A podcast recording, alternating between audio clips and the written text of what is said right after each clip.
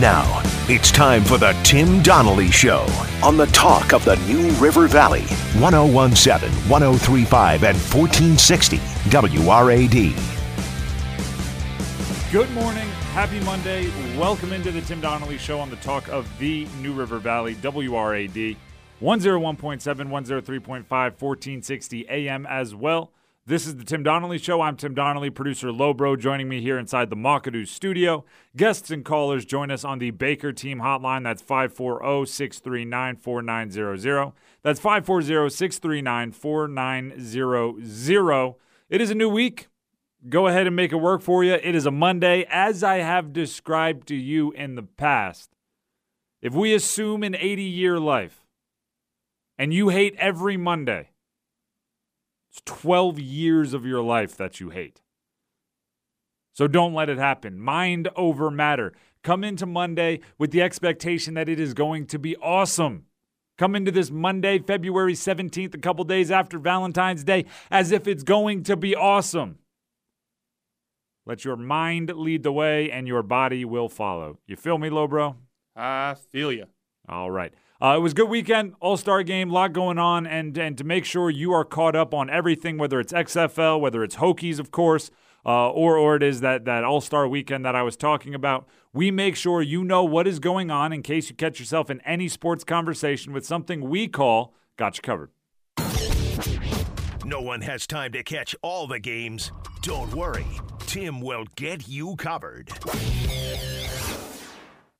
This past weekend, NBA All Star Weekend, one of the most exciting, if inconsequential, weeks on the sports calendar. Dunk contest, three point contest, All Star game mixed in amongst a whole bunch of stuff that really doesn't matter. We'll start with the dunk contest. Aaron Gordon gets robbed once again. He put up five straight 50s 10, 10, 10, 10, 10. Five of them, and somehow he leaves without the trophy. No knock on Derrick Jones Jr. His his highlight reel was unbelievable. The the the dunks he was able to pull off, I can't even explain in words, let alone even attempt. Couldn't even make them appear in my mind. However, if someone puts up five straight 50s and they are someone that came into the dunk contest with the reputation of Aaron Gordon, he should have won. I'm going to just go ahead and say that one. Moving on to the All Star game, the new rules were awesome. Uh, the, the NBA learned that essentially the last four minutes of the game is the only time when the All Star game is actually played with any kind of actual intensity and effort.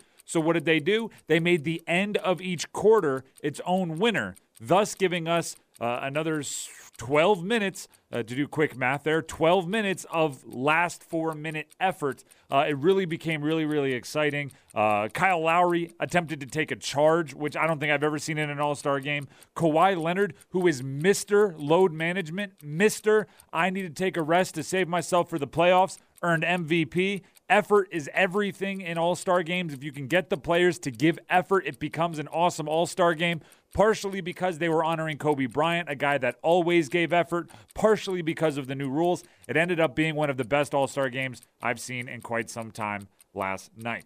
Uh, confirming someone's lying. Someone is lying to us, everybody. It's either Myles Garrett or Mason Rudolph. Myles Garrett saying Mason Rudolph used a racial slur prior to Myles Garrett hitting him over the head with a helmet. Mason Rudolph saying, I absolutely did not. I will put it this way if I were the one that knew I was right, if I were either Garrett or Rudolph and I knew what I was saying was the absolute truth, you would not see me back off of my stance. I would be pushing, I would be taking it to the court of law if I had to. I would want the truth to set me free because having it bottled up in this he said, he said movement is not going to help anyone. Uh, moving along, Virginia Tech took on Pittsburgh on the basketball floor, and for the first time in five games and for just the second time in the last eight, the Hokies found pay dirt. They got a huge performance from PJ Horne, one of their veteran leaders, 18 points on 6 of 9 shooting, 4 for 6 from 3. I'm not sure how repeatable that performance is for PJ, but when it happened, it was exactly what the doctor ordered. Also, Jalen Cone off the bench going 4 of 5 from 3, 4 of 6 overall for 12 points in just 19 minutes. I have one thing to say to Mike Young and that Hokies coaching staff play Jalen Cone more. If the guy doesn't miss three pointers, maybe keep him on the floor for more than 20 minutes, right? 19 minutes is not enough for the guy that doesn't miss. It just seems that simple sometimes, especially in a game where Landers Nolley was struggling the way he did from the field. He impacted the game with 12 rebounds, 6 assists, 2 steals, and a block, but he went 3 for uh, 3 for 15, excuse me, from the field, 0 of 6 from 3. Jalen Cone can help mitigate that cold streak from, from Landers Nolley. Play the kid. This Wednesday, the Hokies are taking on Miami in what I'm calling a must win. They lost to Miami 71 61 on January 28th in the middle of that losing streak. If they want to prevent another long losing another long losing streak, they have to beat Miami because following Miami is Duke. Following Duke is UVA. Following UVA is Louisville. Those are going to be tough games to come away with a victory for the Hokies, so make sure you get Miami while you can. Cam Phillips, former Hokie great wide receiver, He's playing like a current Roughnecks great, member of my Houston Roughnecks, and he has four touchdowns in two games, three this past weekend, uh, yesterday, to tally the highest amount of receiving touchdowns in XFL history. Granted, they've only played eight games and we're in week number two, but still, three touchdowns for Cam Phillips, an absolutely incredible catch along the backside of the end zone, a tough hands catch uh, later on in the game, give him three for the contest. That's a camp invite. He'll be in the NFL next year. And finally, the Astros. Cody Bellinger of the Dodgers, Kris Bryant of the Cubs, Trevor Bauer of the Reds. You got a fan in me because they're calling out the Astros for what they are cheaters. Carlos Correa is giving us stupid uh, excuses. All I want to hear is the rest of baseball say the Astros aren't cool. That's that. That end end of the gotcha covered made me laugh. Like calling someone not cool is like the ultimate insult. All I want to hear is them say the Astros aren't cool. As if there's going to be a group of middle schoolers going, ooh, not cool. Um, let's go ahead and talk about NBA All Star Weekend. Uh, we'll, we'll come back to the Astros stuff later on in the show. Uh, NBA All Star Weekend, speaking of, of the dunk contest, Again, I call the dunk contest, I call the home run derby for baseball um, the front porch of, of the league, right? It's what you see from the street. It's what you see when you're driving by. If you don't know the ins and outs of the house, if you're not familiar with the league, the, one of the first things you're going to see is the dunk contest because it's going to be one of the most shared things on social media. It's going to be extremely easily digestible, meaning it's going to be you know a minute or two of highlights rather than uh, you know, the the much much longer time it would take to completely understand how a game goes down. Um, it's it's otherworldly athleticism, which I think everyone can appreciate.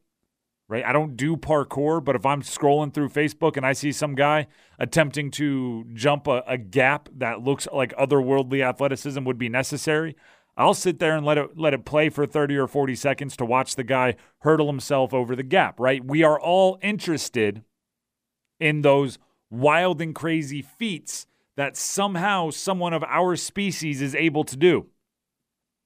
And Aaron Gordon is that dude. Aaron Gordon, uh, let me make sure I get his height correctly. He's not, you know, a, a little guy that it looks impressive when he jumps just because he's little. He is six feet nine inches tall, and he jumped over a gentleman by the name of Tacko Fall, who is seven feet five inches. He jumped over a guy that was seven feet five inches, and that was the lowest scoring of his six dunks, and the dunk that ultimately cost him the dunk contest. He jumped over a seven foot five inch player. Do I need to tell you how tall think- seven feet five is? Most doorways that you walk under every day are seven feet. I think I just let that sink in for a second. Yeah, like I that's that's crazy. The standard doorway, like the door to the room that you're probably sitting in right now, is seven feet. This dude was five inches taller than that, and a six foot nine guy jumped over him and dunked a basketball. It wasn't like high jump. He wasn't just jumping over to jump over. How do you even get yourself off the ground that high?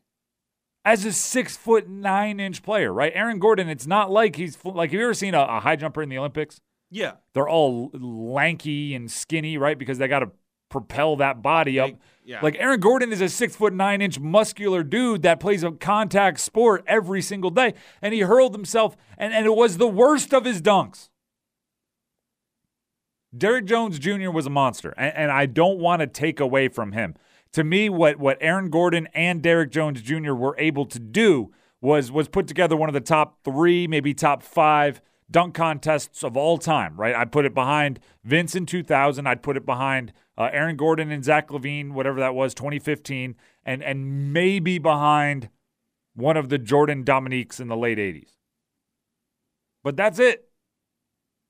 That's absolutely it. So so saying Derrick Jones Jr. didn't deserve to win is not necessarily a knock on Derrick Jones Jr. Some of those through the legs alley oops, uh, the the one where he jumped over the guy, caught it off the backboard, went between the legs was the best dunk of the night. But he didn't do it as consistently. Right, the, the thing that Aaron Gordon was able to do was you're supposed to come into the night with four prepared dunks. Every dunk he prepared was a 50, a perfect score.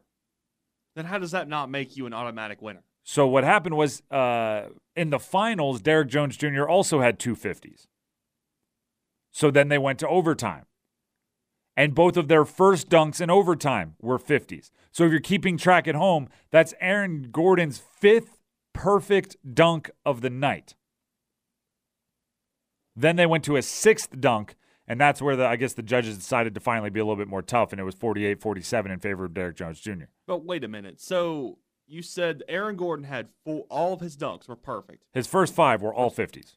and then Aaron Gordon or not Aaron Gordon, Derrick Jones Jr.. I just watched this one like where he's jumping over this one guy, and he like he it didn't go in. Well, Like- you're allowed you're allowed misses. Oh, you are? Yeah, yeah, Ah, yeah. see, okay, all right. So then you get to go back and do it again. Some judges hold that against you. Still less impressive Some- than getting it on the first try. I think. Some some don't don't hold it against you. Some only hold it against you if it's a dunk they think you should make on the first try, right? Because you want the reason they let you have some misses is, is they want the players trying stuff that is absolutely insane. If you if you had to make your dunk on the first try, they would all do much easier dunks because they they wouldn't want to miss and and get a zero. So so I mean I, I don't mind that. You know what else I loved about uh, the dunk contest on Saturday? No props right? The the only prop was was uh, Dwight Howard putting on a Superman cape, and the only reason he did that is because it was a callback to when he won in t- 2008 uh, when he put the Superman Superman ca- cape on. There was a point in time where the the dunk contest was all about props. It was all about jumping over Kias, putting on capes. It was all about all this uh, foolish stuff using mascots. I liked the fact that last night everyone was like, no, no, no, no, no. Here's what we're to do. We are going to jump recklessly high. We are going to do incredibly athletic things in the air, and then we're going to dunk the basketball. And and you're going to be just as impressed with what we're doing as you were when Blake Griffin was jumping over a Kia because he was paid by Kia. Right? So so uh, it's a top five all time dunk contest. It's no props. It's should have been Aaron Gordon's trophy, uh, but it's Derrick Jones Jr. And I guess you know if I get too upset about a dunk contest, I don't know what that says about me. So I'm just going to move on and, and say when we come back, we're going to talk about the All Star game, their changes, and how it made the All Star game a better experience for everyone. Next. Don't rush off. The Tim Donnelly Show will be right back on WRAD. Welcome back into the Tim Donnelly Show. Talk of the New River Valley, WRAD, 101.7, 103.5, 1460 AM as well. The All Star game took place last night, and I will say this about All Star games, and it's why uh, the Pro Bowl absolutely stinks on ice. It's why Major League Baseball continuously changes the format or what's on the line or uh, you know the the stakes in the Major League Baseball All Star game. It's because All Star games have the potential to be the best, most entertaining game of the year because they have the best, most entertaining characters in it right? The most recognizable faces, the most talented players. The problem is it's hard to coax effort out of them, right? These guys are playing a ton of games all year. It's hard to make them play an extra one when there's nothing on the line other than a few cheers from the crowd and maybe a couple likes on, on Twitter and Instagram. So last night, what the All Star game did was genius. It was a, a perfect move by them to make each quarter its own winner, right? Because the one thing that these guys are built on, right? All stars in every sport, the one thing they have in common, right? There's finesse players, there's power players, there's tall players, there's short players, there's shooters, there's dunkers, there's defense, right? The one thing they all have in common is insane competitiveness. Right? They all have that one switch that's cranked up to 57 out of a 10 point scale inside their brain that says they don't like to lose.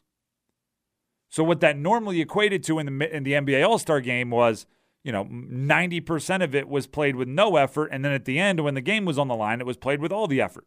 So what they did is they made each quarter its own winner. And then they restarted at 0 at the end of the quarter. And that meant everyone wanted to win all the time and the effort was just skyrocketed.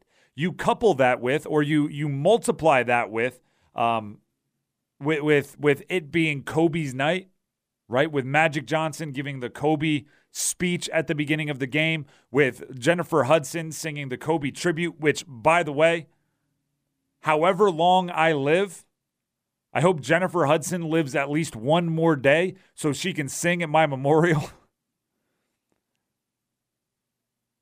with with the teams all wearing either number 24 for one side or 2 for the other for Kobe and Gianna Bryant with the chance of Kobe coming from the crowd. The players put an extra amount of effort into this game, whether it was to win, whether it was to honor Kobe's legacy as eh, the hardest worker in every room. There was effort on the floor last night that I don't recall seeing in NBA All Star games. Kyle Lowry was trying to take charges. Taking charges is, is what you borderline don't even do in less meaningful regular season games. Kawhi Leonard, who is the poster child, right? He is on the billboard for load management. He'll play in 60, 65 games in the regular season and, and not be hurt, right? Just willingly sit out 15 to 20 games a year just so he's fresh in the postseason. He won MVP of an all star game that does not matter. He not only was on the floor, he was gunning. You don't win MVP without making a conscious decision to put in effort. And it was awesome because they didn't have to appeal to the players' greed, right? The winning uh, teams, the, the the money that they won ended up going to charity. They were playing for different charities, right? I, I've heard in the past people throw out that you should give a million dollars to every player that wins an All Star game because then those guys are going to play really, really hard because a million dollars is a lot of money. I love that they were able to coax competitive effort out of guys that really had no obvious incentive to play hard. They were able to coax obvious effort out of those guys without a simple bribe, right? Without just saying, y'all are rich and greedy. Let's put money on the line. They were able to say, this is for Kobe. They were able to say, each of these quarters matters. They were able to say, this money is for charity. And they were able to say, put on a show. And that's exactly what they did. Now we'll see if when it's not Kobe's All Star game, although they did name the MVP trophy after Kobe Bryant, which we talked about on Friday would be an, an awesome gesture. They did do that. We'll see if from this point forward, when it's not so fresh in everyone's mind, if the NBA can continue to to draw that type of high level intensity and effort out of its players. Because if they do, the NBA All Star game might be entering into a a golden era and the Pro Bowl and Major League Baseball All Star game and the NHL All Star game, they're all going to be calling up Commissioner Silver saying, hey, hey, yeah, yeah, mm, yeah, good, great season. No, no, seriously, how do you get your guys to play that hard in the All Star game? I'm not calling for pleasantries. I had a fun time watch. I didn't watch it last night. I watched it about three o'clock this morning in, in the replay. But uh, but I had a fun time with it, and that's more than I can say for just about any other All Star game in my life. Let's take a break. When we come back, somebody's lying to all of us. I don't like being lied to. Next.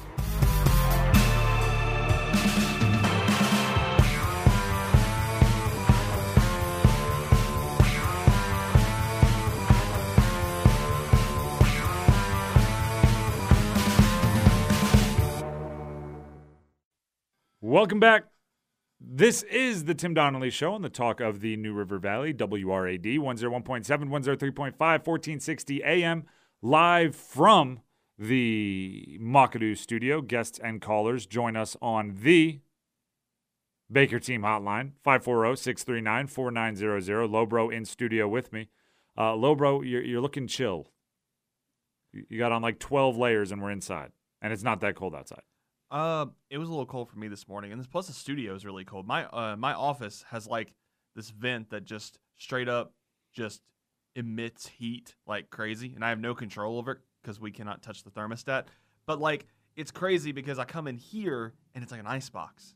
It's not cold in here. It is cold. This this vent above So- me. sounds like excuses coming from the you see- producer's you see, chair. You see this vent right here, sounds right there. like ex- that's It- not a vent. That's a speaker. No, there's a vent. You you know what I'm talking about. You see it right there. It blows cold air diagonally down towards me, and it Sounds like excuses It's- coming from the producer's awful. chair. So so essentially, you say it's cold, I say it's not. Someone is lying. And it's definitely you.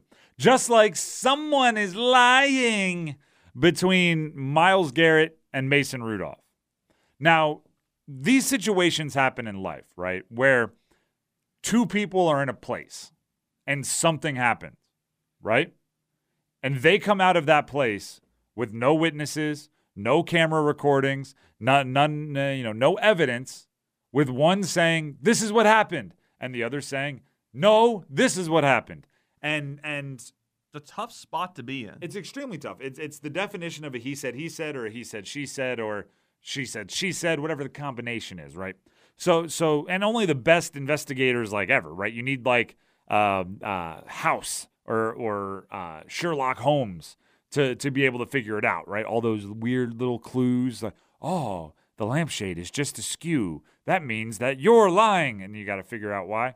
Like, uh, The he said he said things are tough because you know one is lying. You know one is lying. You don't know which one.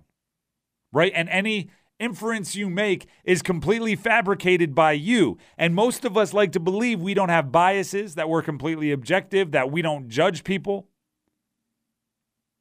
But if two people walk into a room with no windows, close the door, and have a conversation, and then they come out with one saying, he, he called me this word and that word, and he's such a bad person. And the other saying, What are you? We didn't talk about anything. We didn't say anything. The whole time we just stood there. Right? The only way for you to, to reach your conclusion is to look at them, think about their personalities, and just choose one to believe. Kind of arbitrarily right? That's how you end up with, uh, you know, people accused of murder and their significant others are standing by them wholeheartedly, right? Because they've just chosen to believe the one that they've known longer, no matter what the evidence says. So on a football field, you would think it is darn near impossible to be in that situation, right? It's not like a defensive lineman and a quarterback go into a room with no windows, soundproof, shut the door, and, and have a conversation, then come out. So you would think if someone said something positive, negative, indifferent, there would be about 20 other guys other than those two that would hear it. But apparently not. Myles Garrett is accusing Mason Rudolph of igniting the situation that led to Myles Garrett raining a pretty aggressive blow for, with a helmet onto Mason Rudolph's head. Myles Garrett is accusing Mason Rudolph of using a racial slur of the worst variety to ignite Myles Garrett. And Mason Rudolph has come out and said, absolutely not. Right? It's a more statementy feeling statement with you know words like I re- refuse and it's completely incorrect, 100% whatever. But essentially, Myles Garrett is saying he did it. Mason Rudolph is saying I didn't do it. And that's it. That's what we have to go off of. So the only 100% truth, beyond a shadow of a doubt truth, that I know is someone is lying. someone is trying to CYA, cover your backside, right? Someone is trying to to rewrite history, right? Either Myles Garrett knows that one of the only ways that that that move, right, that helmet slam becomes justifiable is if there's a racial slur, or Mason Rudolph knows that he immediately becomes a pariah in, in most arenas in America, including an NFL locker room, if he becomes the guy who used that word in a derogatory term. It's so, so tough. Both would have motivation to be lying if they were, right? Both would have plenty of reason to be protecting themselves monetarily and otherwise. So here's my advice whichever is true, right? Whichever player in their heart of hearts. And I'm not talking about the lies that you convince yourself are true, right? You know, when when you you say something so much that it becomes true to you, I'm not talking about that. Right? I think you believed it when you said it, but you're like I'm not talking about that. I'm saying they need to have a a introspective moment. I talk about these moments all the time, right? When you get out of the shower, right? You wipe the little circle of steam off of the, the mirror so you can just see your face. You put one hand on either side of the sink and you look at yourself in the eyeballs. You have that moment. They need to have that moment. And if they can honestly say, I am telling the 100% truth, he, he did or I didn't, I would go on a ravenous tour. I would take every interview. I would go to uh, get an attorney and take it to court. I would do everything possible to make sure everyone knew that I am in the right here because this is not leaving either of their legacies ever. Right? When Mason Rudolph retires, or when the league says he's done, they're, they're done with him. The first letter of, the, or the first sentence of the the newspaper article in his hometown is going to say an NFL career best known for the Thursday night skirmish against Myles Garrett that ended with Mason Rudolph being hit. Like this is not going anywhere for either of these guys. So the only thing you can do is make sure that after that sentence, there's a, a another sentence that says it was later proven, or Mason has maintained his stance that, or Myles was adamant, right? You need to make that next line be here's the justification. Sue him, right? Go on every talk show possible. I don't care if you have to sit in between the ladies on The View.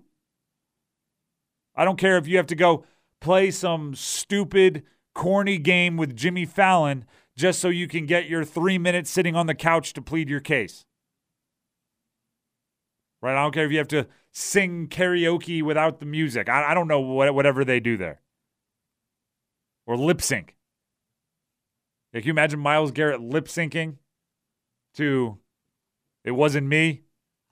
And then sitting and then sitting on the the couch and saying, "Listen, I, this is why I did it. It wasn't right." Or the same's true for Mason, right?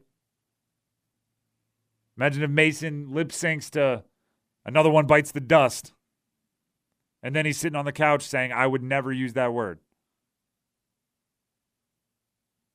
I I would go on an all-out offensive. I would go all-out aggressive offensive game plan if I were either of them, and I knew I was right. If I did that same introspective moment, hands on each side of the sink, eyes in the mirror, fresh out the shower, if, if I have that moment and I acknowledge that I'm lying, then I'm probably shutting my mouth for the rest of my life and no commenting everybody to death because uh, you know, you're already in deep. Uh, let's take a break when we come back. NFL Players Association negotiations on the new CBA. Uh, again, considering a 17 game season, adding another game to the NFL schedule. If I were a player, I'll tell you what I'd say next.